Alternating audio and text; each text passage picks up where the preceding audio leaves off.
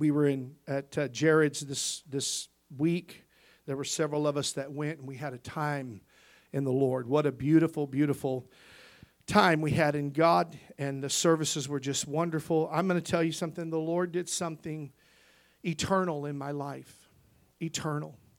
Uh, there's just too much to tell, just way too much to tell. Uh, but He did something that just uh, opened the heavens and, and, just touch me and open, open, open my spirit and just begin to bless me internally. You know, material blessings and earthly blessings are just temporary things. They're actually not really blessings, they're provisions. I know we call them blessings, but real blessings are eternal. Did you hear me? Real blessings are eternal because you're not going to take your house with you, you're not going to take your car with you, you're not going to take your money with you. You're not going to take anything with you but what God deposited in you eternally. Your faith, your salvation, your experiencing God, that's what you're going to take with you. So it would behoove us all to make sure that we focus only upon that which is eternal. And so the Lord touched me in a powerful way and ministered to my heart and my life. I will just share this with you on, on uh, Monday, Monday evening we were in service and there's a pastor there named Brian McDonald. He preached. It was a great message, the three anointings.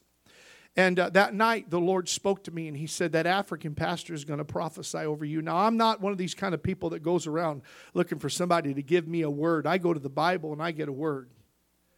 I can be in prayer and God gives me a word.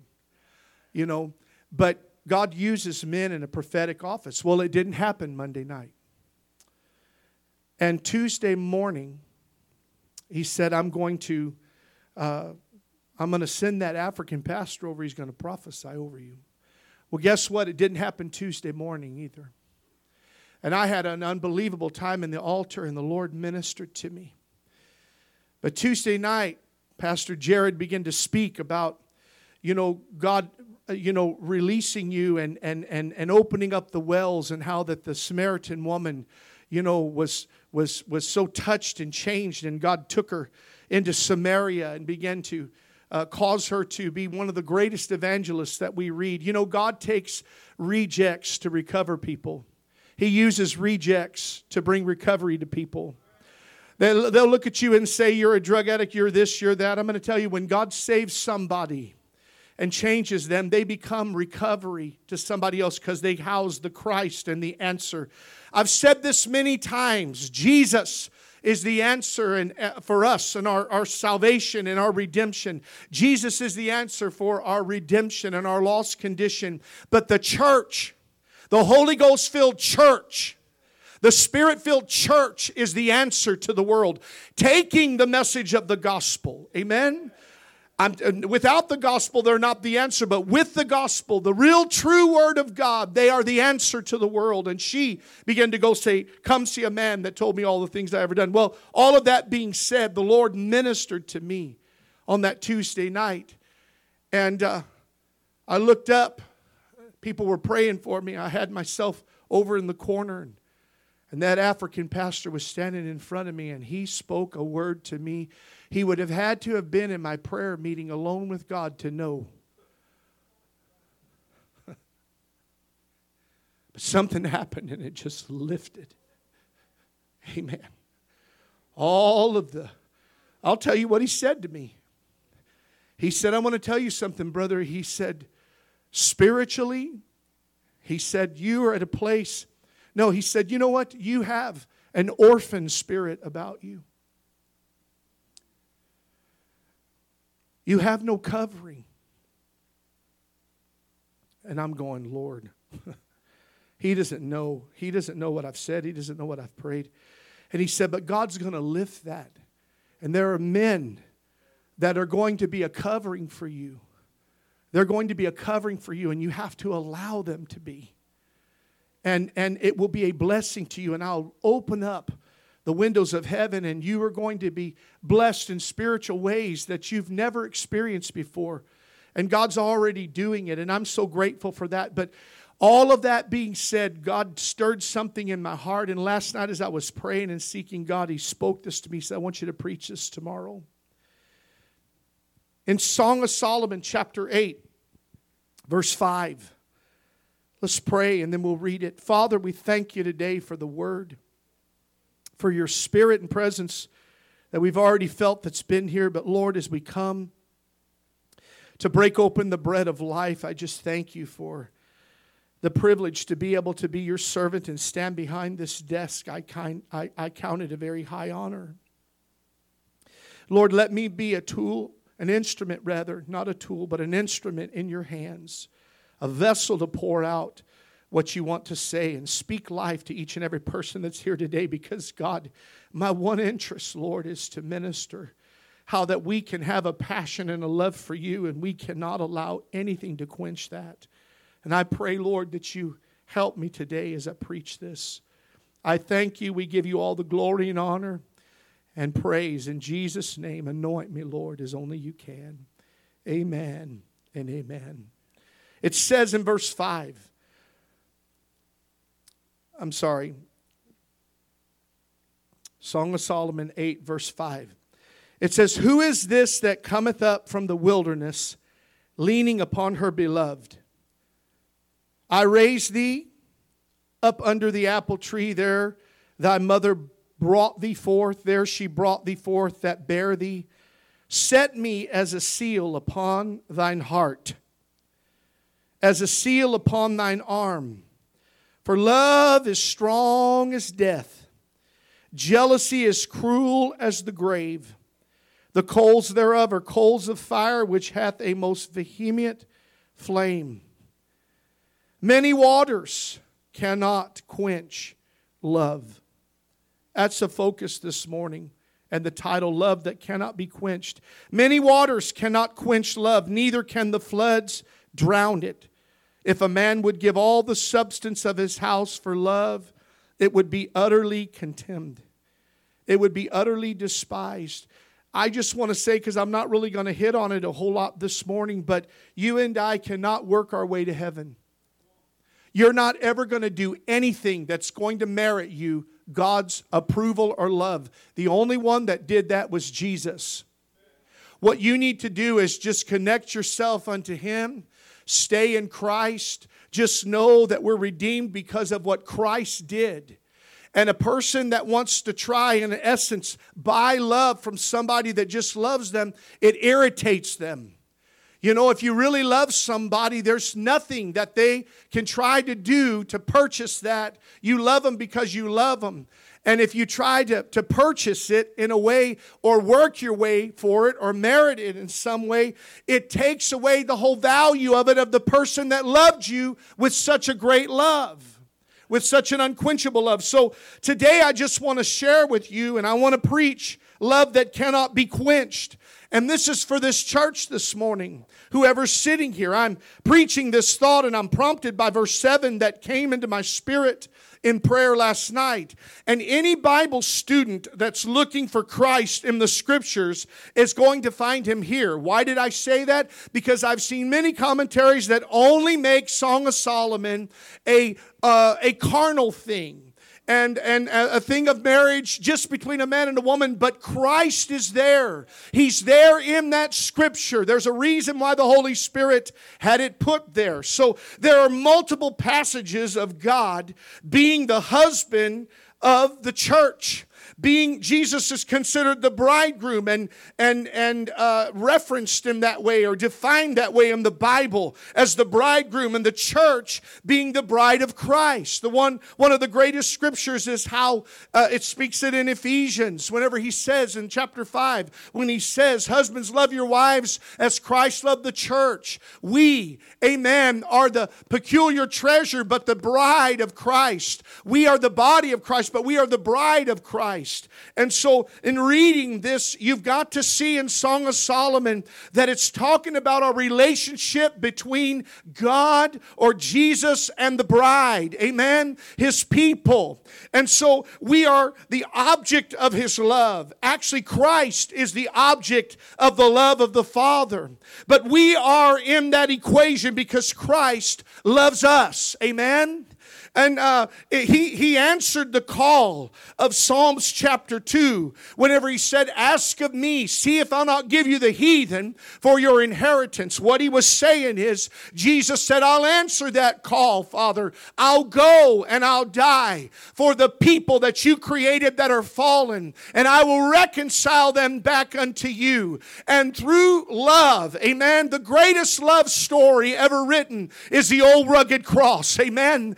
It's the greatest love story, but the, he answered the call of Psalms 2 when he said, Ask of me. Ask of me. What that simply meant is you need to go and pay the price and sacrifice. That's what that really entails. You know, um, we are in Christ. We are loved by God because Christ is loved by God. Amen. He's loved by the Father. Let me give you a simple illustration. My daughter in laws are loved by me. They're loved by my wife and I because my sons love them, because they're married to my sons. Amen. I love Priscilla and I love Frances, who is our daughter in law to be, but she already is. I don't even call them daughter in laws, I call them daughter in love. Anything that I would do for my son, I will do for her. Anything I would do for Cameron, I will do for Frances. We have a relationship because they came into union with my sons. The same thing applies with Christ. God looks upon his, the Father looks upon his Son, and he says, This is my beloved Son in whom I am well pleased.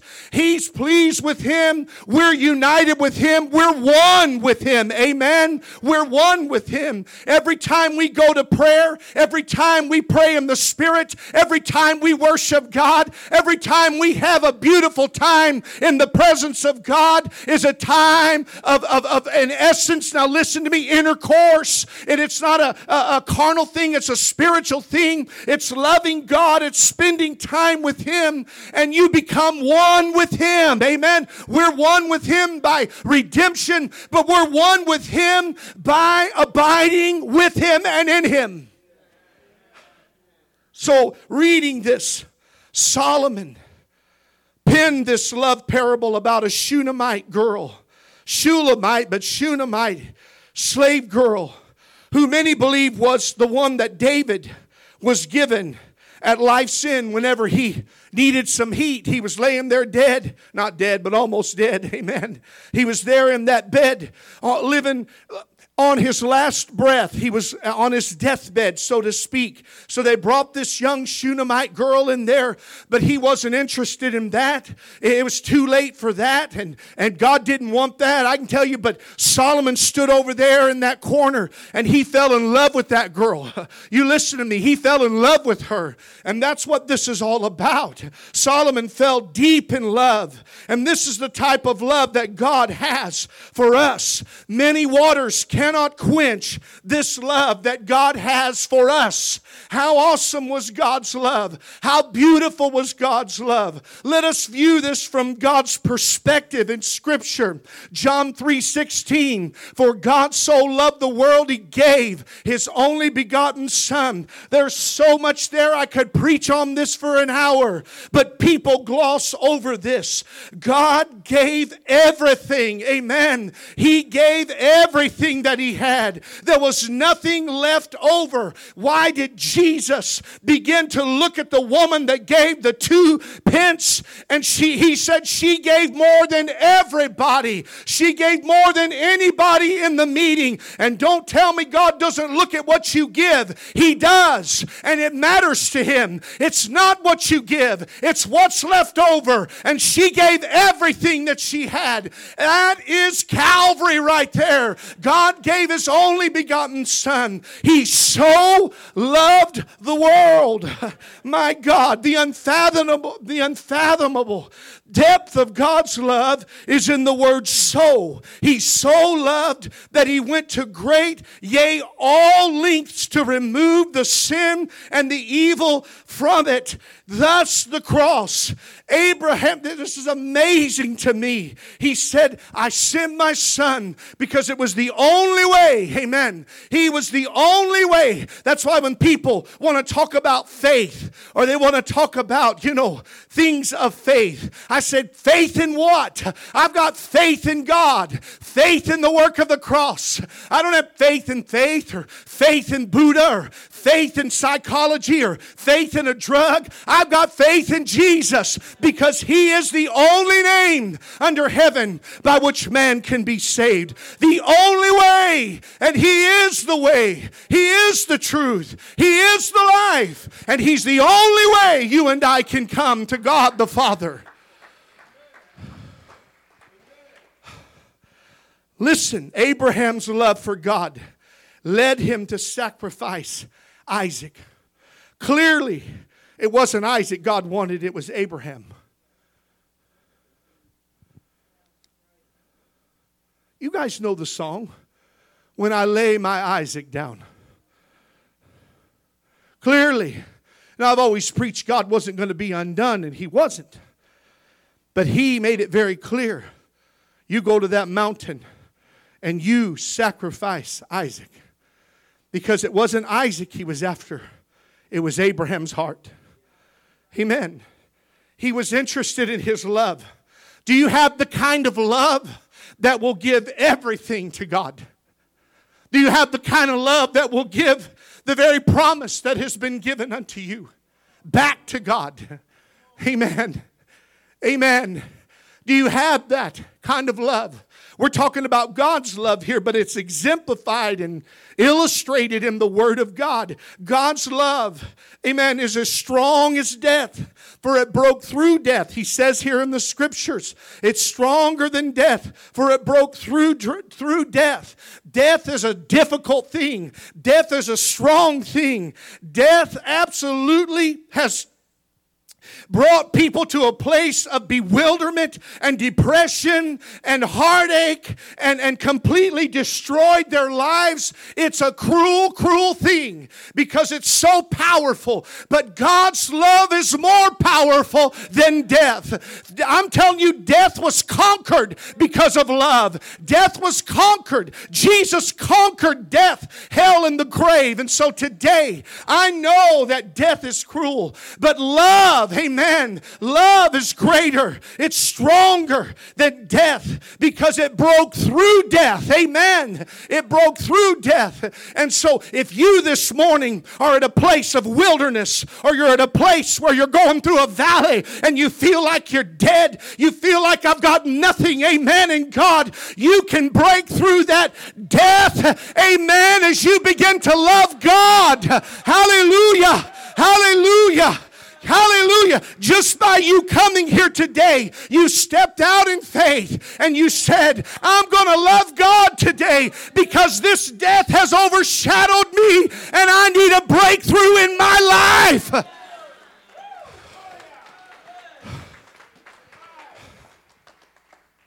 Almighty God, God's love is unquenchable. Jeremiah 31 3 says, The Lord appeared of old unto me, saying, I have loved thee with an everlasting love, and I've drawn you with loving kindness. Israel has always been God's object of love and affection. From the very beginning, always been somebody that loved God.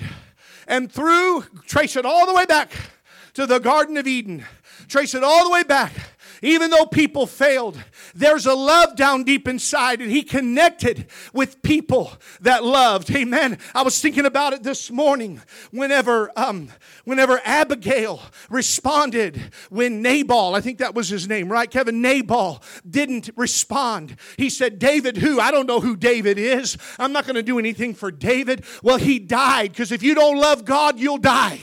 Spiritually, you'll die. But, but Abigail said, I recognize the king, and she brought provision. Not only did she, through love, begin to honor the king, but she, she brought a blessing. She got received a blessing from that. When you love God, there's a blessing that comes to your life. A spiritual blessing. A spiritual blessing. Amen.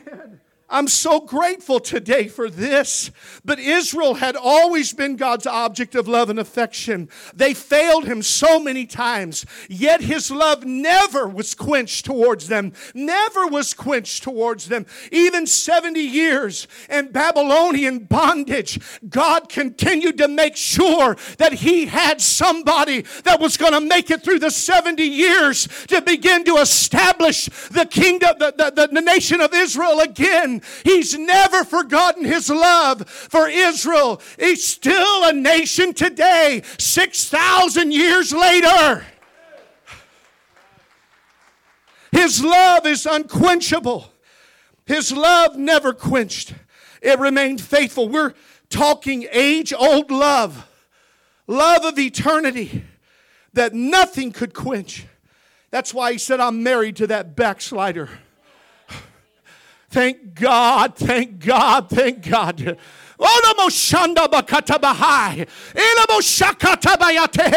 He's married to the backslider. He's married to that person, even though they may not feel that love towards God. They know down deep inside God still loves me. Amen. He put that down deep within them. There were times that I felt like, you know, I failed God as a Christian so deeply, so terribly. And I laid there, and God said, Do you think for one second that I love you less now than I loved you before you ever got saved? When I commended my love to you, do you hear me, Jonathan? I loved you when you were a sinner. I commended my love when you were a sinner.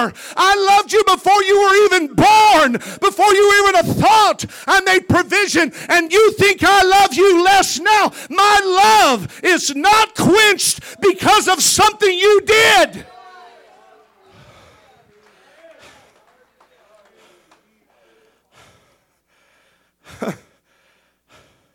We're talking age old love, eternal love that nothing could quench. The very fact that we are here today, thousands of years later and generations later, still being loved by God is proof nothing can quench God's love. People are like, you know, they just, they, you, let me tell you something. I just feel in my heart. There are people sitting in this room. You need to give yourself permission to allow God to love you the way He wants to because your relationship is all performance based. If I do this and this and this, then God will love me. Wrong.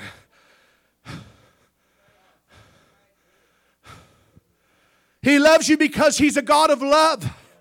That's it.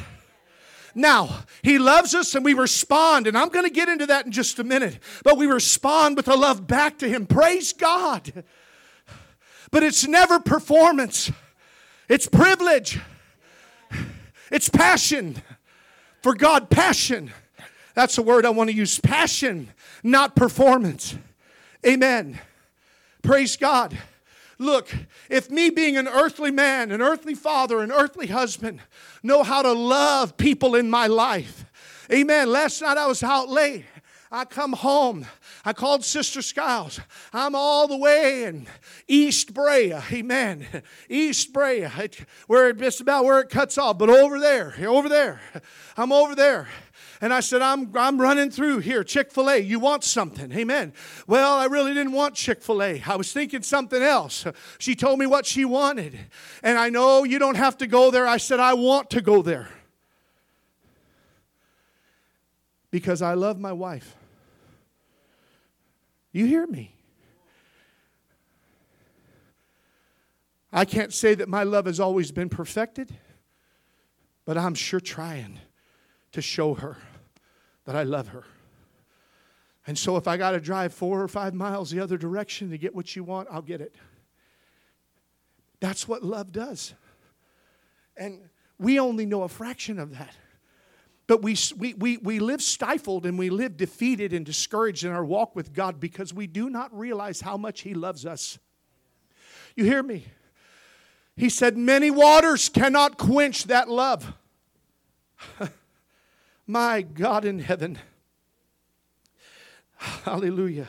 Even Israel backslid under the reign of Ahab and Jezebel. Mount Carmel was a showdown to deal with the prophets of Baal. Let me share something with you. Woo! Everything in the Bible has a revelation and significance, and there's always more and more and more and more and more. And what did Elijah do at that altar at Mount Carmel? He dumped water all over that altar. Under it, I mean, he brought, in the midst of a famine, he brought buckets and buckets and buckets and barrels and barrels of water. They were starting to look at him and go, dude, okay, we're, we're, water's a commodity right now and it's very rare. He didn't care. He dumped all that water there. And it was meant for a purpose to prove. And I wrote it down here because I want to say it right. But it was meant, the, the, the, the waters were dumped on the altar and to prove that they could not quench God's love. The act alone was meant to prove and validate the one true God. The one true God. Because if God's going to answer by fire, He's going to have to go through the gallons and gallons and gallons and gallons of water.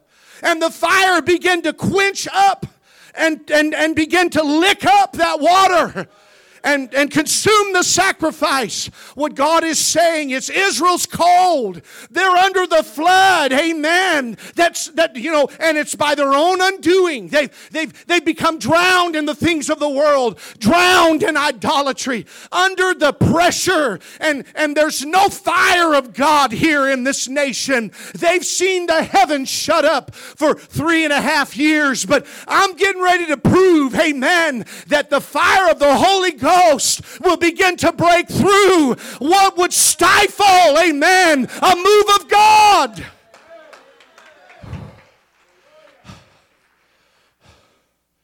So don't you dare let that devil lie to you and tell you you're not worthy. Ain't a one of us in here worthy. Jesus is worthy.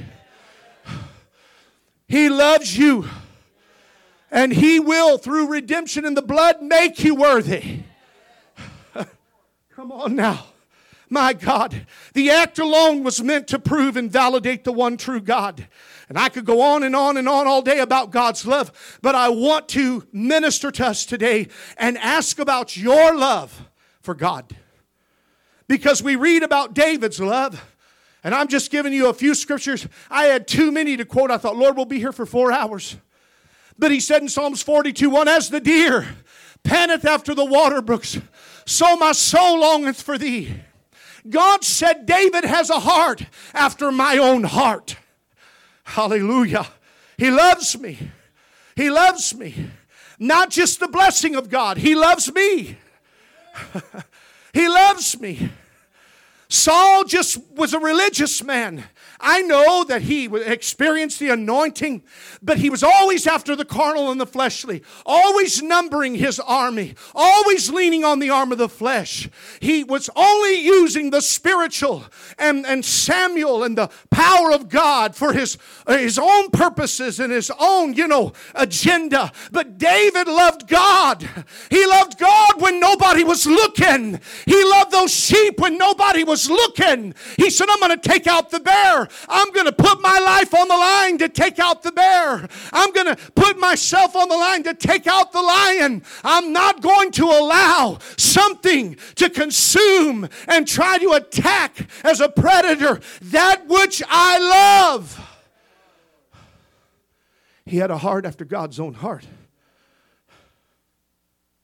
And if God, if David cared that much about a sheep, a lamb, you think God loves you less? His love is unquenchable.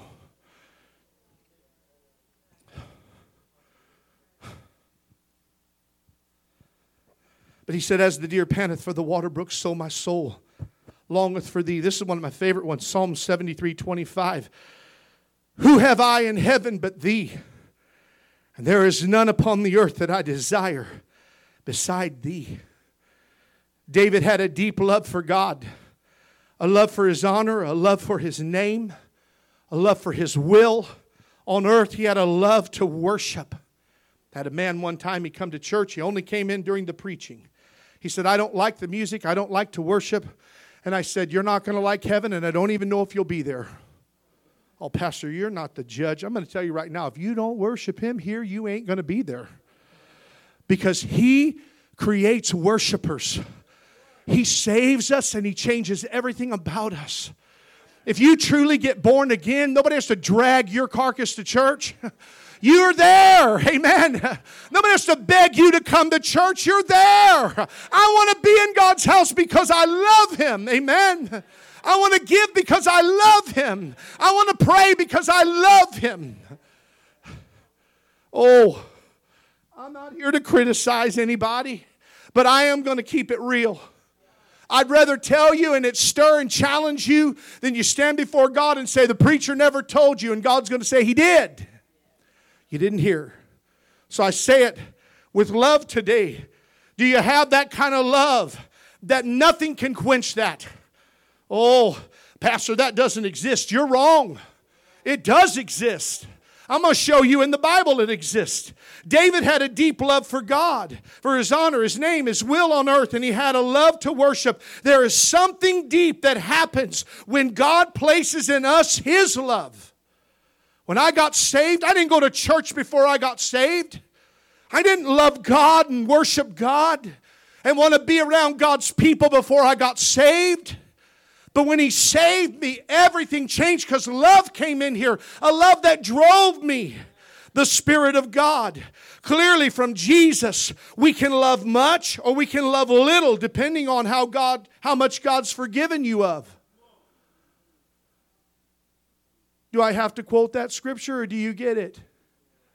He said, when the woman with the alabaster box broke the most precious thing that she had, came in, cried on Jesus' feet, washed his feet, amen, with her tears, dismantled her hair. I'm going to tell you something. You have to love God if you're a woman and you dismantle that hair to wipe somebody's feet.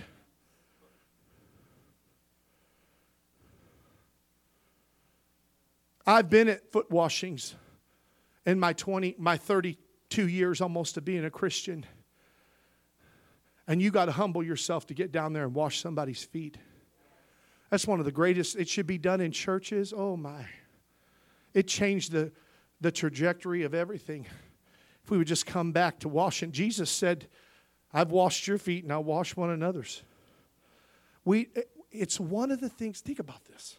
The two things that Jesus told us to do, actually, three communion, and he said, Wash each other's feet.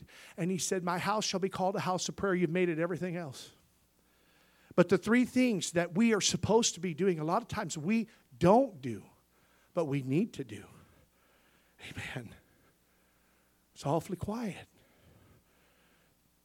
But she took down her hair and she began to wipe that tears, broke that alabaster box, and she began to pour that upon his head, anointing him. And they looked and they said, Doesn't Jesus realize who is doing this to him? Oh, God knows everything about you, even the things you don't want anybody to know that you're saying in your heart and your mind. God knows. And he said, He that has been forgiven of much loveth much. And he that has been forgiven of little loveth little. You want to know why people are up here and they're worshiping God? Why they got to get up there? You haven't been where they've been. You don't know their testimony. There's a story behind a testimony, there's a story behind an anointing. Everyone. And so, what I'm saying to you is that, getting back to my message here, there is scripture on measure of grace and comprehension of love. We have measures of grace, the Bible says, and we have understanding or comprehension of God's love. Some people have little comprehension, others have great comprehension. People who have little comprehension of love are the most judgmental. Mm. Say it again, Pastor. People who have a small comprehension of God's love are the most judgmental people.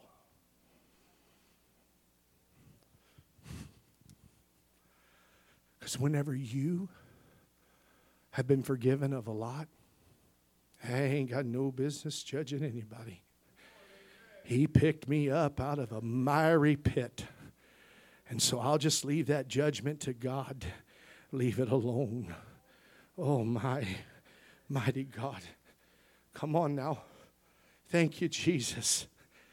Paul displayed it in Galatians 2:20, talking about the measure of grace and the comprehension of love. He had a great comprehension of love because he was a murderer. Who knows how many? We don't know. But he said, I was the chief of sinners. I was the leader of the pack. And he displayed it in Galatians 2:10. He said, For I am crucified with Christ, never, nevertheless uh, I live, not I, but Christ lives within me. And he said, The life that I now live, I live by the faith of the Son of God who loved me. His love for me has given me a faith of how I treat other people and how I interact with them. It was a love so powerful, nothing could quench it. It was a love that drove him to take up the cross. He's the one that wrote Philippians 3 amen, that we all quote, pressing toward the mark for the prize of the high calling.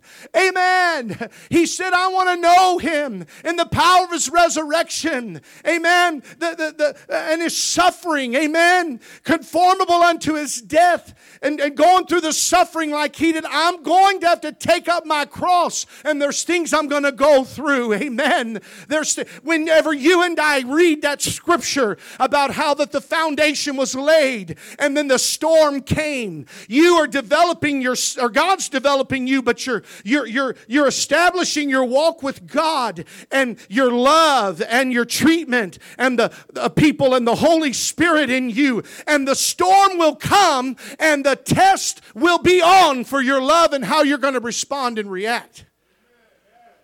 The storm will come. We always make that some trial or test. Read it in its context. It's about treatment of people, it's about how we are. And the storm will come. You say, I love God. I'm a, I'm a lover of God and I love people, and you're, you're the greatest cheerleader for that in your life.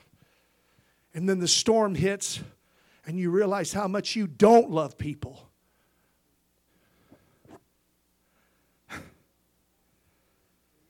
But Paul took up his cross. He counted everything but loss for Christ. Nothing could quench his love. He said, Woe is me if I preach not the gospel. Amen. I'm not purpose driven, I'm love constrained.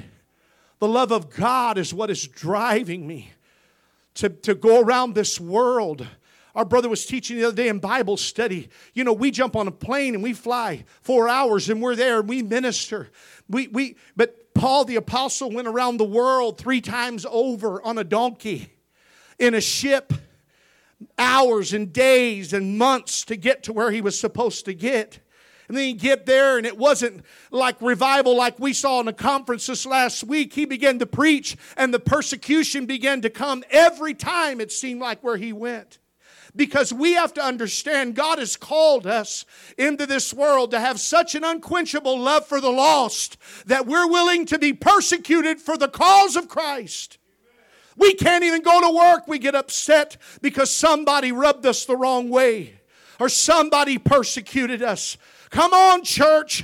You know I'm telling you the truth. My Lord in heaven. Oh, does not the Bible say that He placed the enemies before us? He, he said, I placed a table before you in the presence of your enemies because you and I are to go out into all the world, and that world is our enemy to Christ. But we're still to shed the love of God abroad. Are you hearing me today? We're to be examples to begin to preach the love of God and to tell them there is a relationship with God. There's a God you can know There's a relationship you can have. You don't have to stay in the darkness. You don't have to stay in the death. You don't have to stay in that place of oppression or captivity or prison or depression or anxiety. God is bigger than all of that. And He's not going to send you to the places to reach the people that you feel comfortable reaching.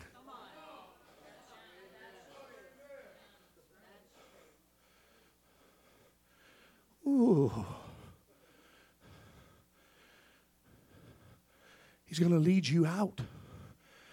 Knock on doors. And it ain't fun, but it's the will of God you immediately walk upon that person and you start speaking to them about God. And people that are not right with God, that wall goes up. They immediately become your enemy. And he said, But I've placed before you a table. I've, what I'm doing is I've placed before you, this is what you can have. Are you hearing me? This is what you can have in God. You can pull up to that king's table too and feast from the hidden manna. Feast at the king's table. You can enjoy this too. It, it, the other day we went out, me and brother Will, we went up to this man and began to talk to him. I said, Do you, do you believe in God? He Well, I believe in a higher power. I said, What's his name? I said, You don't believe in nothing. I said, I believe in Jesus. And I said, How can you say you just believe in something you don't know nothing about? I said, I know who I believe not only from the scripture, not because I'm a religious theologian and I've been through the scripture and I'm going to stand and use that as what I stand upon. It is, I do stand upon the word, but I'm not going to stand here in just theology alone and just my creed or what I believe or my doctrine. I've come to tell you that there's a God you can know, there's a relationship you can have. You can have something down deep within you, and you've got to know Him. I'm telling you that I know Him by testimony testimony. I don't just know him from the scriptures that I believe and I believe him, but I know him because of what he's done in my life.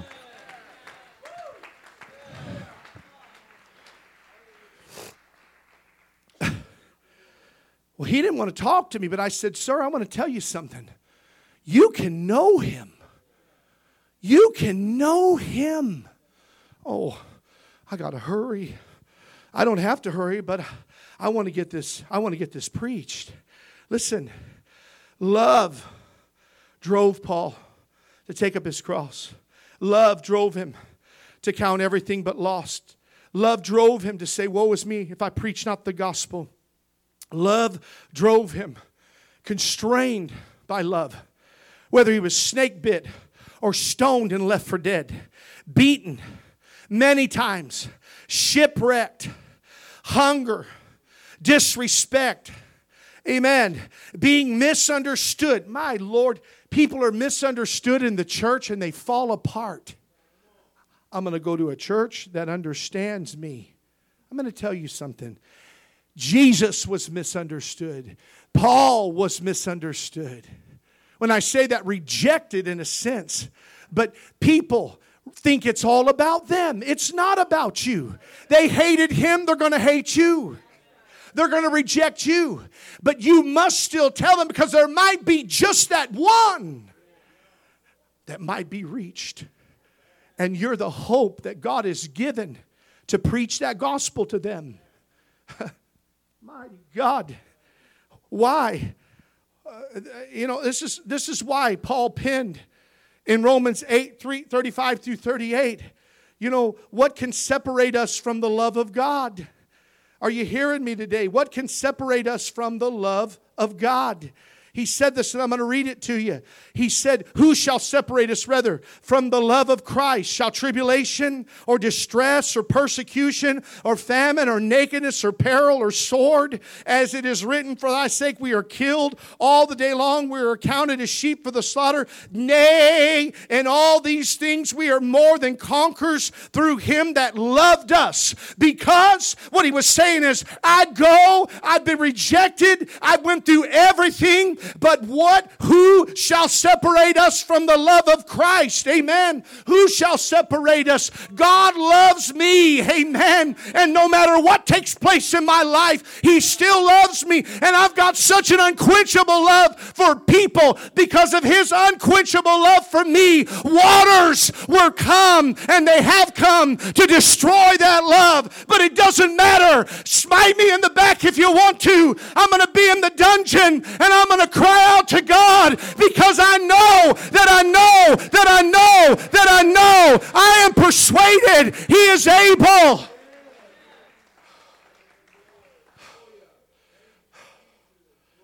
Oh, Jesus. Nothing could quench the love of God in Paul. I'm going to share with you this love must be so great, so deep, and such a part of our being that it's as equal to an ink pen soaking into your shirt or blood soaking into your shirt.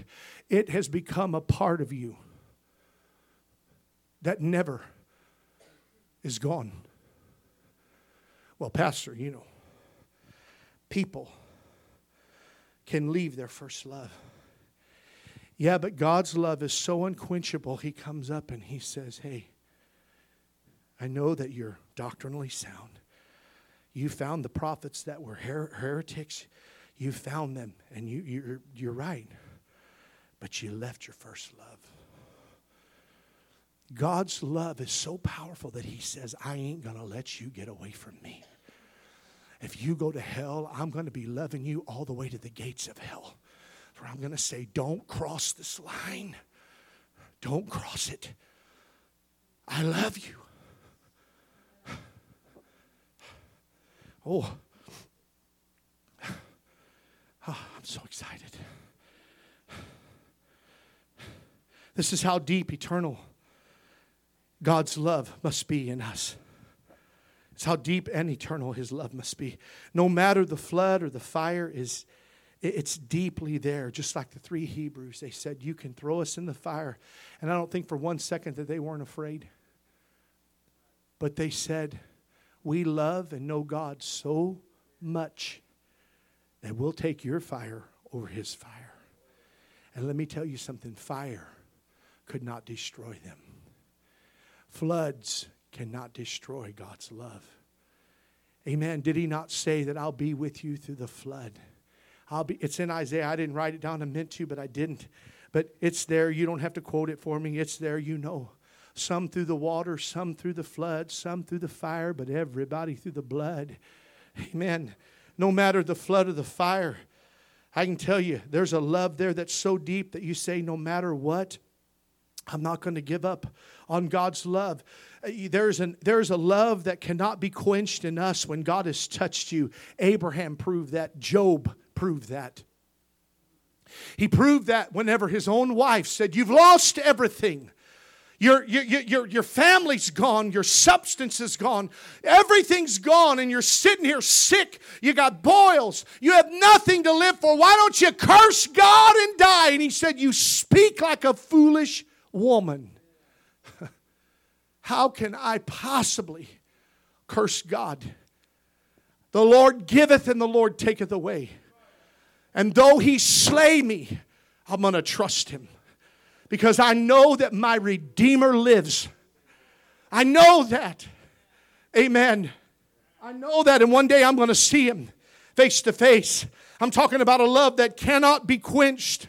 A love so passionate for God and Christ that not even betrayal can quench it. It's love that says, Father, forgive them, or like Stephen that said, Lord, lay it not to their charge. In Stephen's death, his love could not be quenched for God or for man. That's why, my God in heaven, whenever the heavens were opened up and they were stoning him, they were stoning him to leave him for dead, and they did. The Bible says Jesus stood up. He seated at the right hand of the Father. He accomplished everything he was supposed to do. But God honors unquenchable love. And he stood up and he welcomed Stephen into the thrones of glory and peace and rest. Many waters cannot quench God's the love you have for God. So I Paul told Philemon, I thank God for your love and faith toward the Lord and Jesus, Lord Jesus, that even the act of Onesimus doing you wrong, he said, I know you love God and I know you love him. Because you can't love God and not love people. It's impossible. Well, I, I, I love God. There's just some people I don't like. I'm going to tell you right now when you love God, He'll give you a grace that you can be around them and show them love. Amen. Are you hearing me? He'll give you grace to be able to forgive them. Remember this God's love is deposited in His object of affection. It's His grace, it's Himself deposited in our heart. That's why He said in John 14, 22 through 23, God's love takes up habitation in us. It's awesome, so awesome that Peter said, It's love that the trial of faith cannot quench. That even unseen you love God and believe and rejoice with joy unspeakable and full of glory. There's a reason we come to church and worship and give money and serve. It is the love down deep inside of us that drives us. And I'm going to say this, and I don't mean it in embarrassment, but there's people that even today you're here because there's a love of God down deep inside of you. That even times when the devil told you, God doesn't love you, why would you ever love him back? But you have been touched by God's love so powerfully at one time in your life that you've never allowed that, it's not escaped you because God continues to show you his love. And that's why you're here today. Because God wants you to know that no matter where you've been, I still love you. I still love you. Everything is set to destroy that love. Life is full of tests on this love to quench it. That's why Jude said, Keep yourself in the love of God. Holy Ghost prayer fuels the unquenchable fire in you. That's why he said, Keep yourself in the love of God. Stay full of the Holy Ghost. If you're not full of the Holy Ghost and you don't maintain a life in the Holy Ghost, there's not going to be a maintenance of that unquenchable love. You'll have no problem driving by people that are lost, and you will give no thought to their soul. But whenever you are full of the Holy Ghost, you'll be driving down the road and you'll see that person, and it's an all the time thing. I wonder if they're saved. And God will prompt you to talk to them. Oh, Almighty God. Mighty God. Uh, is Kyle in here? There's something about my son, Kyle. I'm telling you, he is in tune with God and the Holy Ghost, that it's a daily thing. He's always looking for people to talk to outside. And God has given him an anointing to talk. Everybody has their gifting. He can talk to people. He said, I had a guy and he said, I, I was ministering to him. He ministers. He's had so many, I forgot all the names. But he, he, he said he was just weeping and crying. Gang member, you know, just ex gang or whatever, just weeping and crying. Somebody he just met, you know, pouring out the love of God. You know, it's unquenchable in you, and so it's transferred over to them. They feel that. They feel that. What am I saying to you today? There is a love that God has for us, has for us. I can tell you nothing will quench that. That's in us. And that's how we need to be to Him and for Him and for the kingdom of God. I worship you, Lord. I there are things in your life that you don't want anybody to bother you. So you shut that phone off and you put it to the side. I don't know what it is, I'm not asking, but there are things that you want to give your time to, and you'll remove every distraction. God is saying, I'm wanting such a love from you that nothing can invade that. And, church, I'm going to tell you everything in our life is, if you're seeking God, is moving you closer to Him, closer to Him, greater in a, in a relationship with Him. And I encourage you, we're living in a time where everything is trying to pull us from God's love, from worship unto Him, from relationship with Him. But He's saying, I have loved you, and I want you to love me back. And if you will begin to sow into that kind of relationship with God in prayer and praise, I'm going to tell you something. He will respond to you. They that wait upon the Lord shall renew their strength. They shall mount up with wings as eagles. I feel in my heart to say this, and I'm going to close, I promise you. There are people that get frustrated in their walk with God because they say, I can seem to never be satisfied. That is love that cannot be satisfied in, in, in, in, in fullness here upon this earth. You get a blessing and you feel that and you're good, but then there's always that that pulls you. That's not a, a, a that is not a negative thing. That's actually a positive thing. That you have a hunger and a thirst, because he said, Blessed are they that hunger and thirst after righteousness, for they shall be filled. God's going to fill you, but you're going to be hungry and thirsty again. I know that he says you'll never thirst again if you drink of this water. Well, I can tell you, he filled me with the Holy Ghost, but it wasn't a one time thing. There's, I hunger and thirst after him again. I want to be with him again. I, I, I, kissed this lady, amen, before we got married, amen, but I kissed her when we got married, but that wasn't the last kiss, thank God. We've been kissing for 28 years. Come on now. Amen. Don't get all red in the face.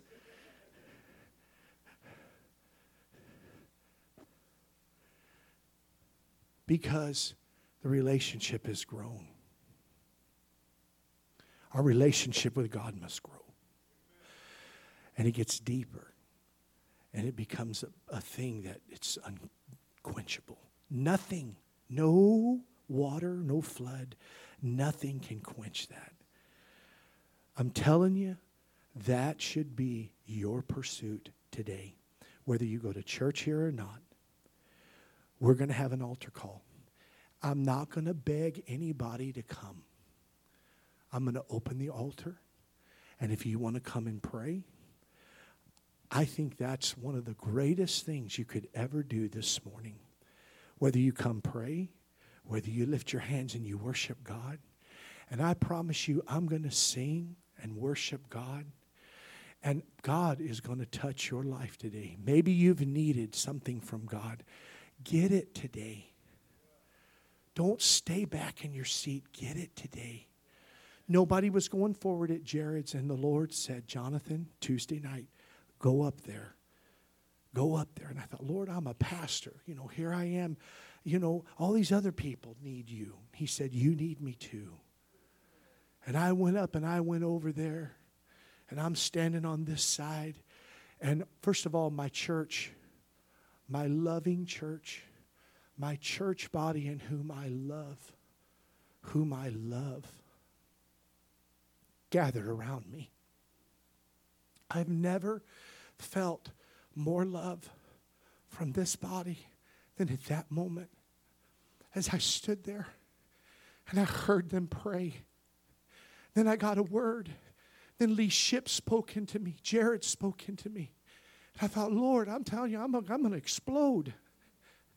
And some of you are saying, I don't feel that, Jonathan. You may feel that, but I don't feel that. Whose fault is that? because it's not God's. What do you want? What do you desire? Step out in faith. So I'm going to sacrifice and go up there to the front. I don't care if my family thinks I'm foolish or they, uh, uh, that I'm an embarrassment to them. I don't care. Because my relationship with God is more than my pride and my standing with anybody. One day I'm not going to stand before God. I mean, I'm not going to stand before my peers and my, my, my contemporaries and my peers. I'm going to stand before God, and He's going to be the one that's going to say, Enter in, thou good and faithful servant, to the joy of the Lord. There's going to be those He's going to say, I never knew you. I never had that love relationship with you. Do you want it today? Before we leave, please I'm not scolding you. I'm not beating you over the head. I'm telling you, you can have such a love for God and a relationship with Him that it absolutely is overflowing. Amen. Father, today, I thank you. I've done exactly what you told me to do. And today, I know that, Lord, there's many in here that have needs and they have things that are going on in their life. They have spiritual needs. They have, uh, you know, things that are important to them, are necessary for their life. But God, I know that you said in your word, if we cast all of our cares upon you, you care for us. So our relationship with you is more important than anything that we would seek you to get in the material sense. And I'm praying today that as we sing and as we worship in this altar, that people will come, that people will flood this altar, that they will receive from God what they need, that your love, God, will overwhelm them today in the name of Jesus. And if there's somebody here that does not know you, is not serving you, is not right, that today, God, you would renew them, you would refresh them, you would revive them. Touch them today in the name of Jesus. Mighty God, mighty God, mighty God. Hallelujah, hallelujah, hallelujah. Thank you, Jesus.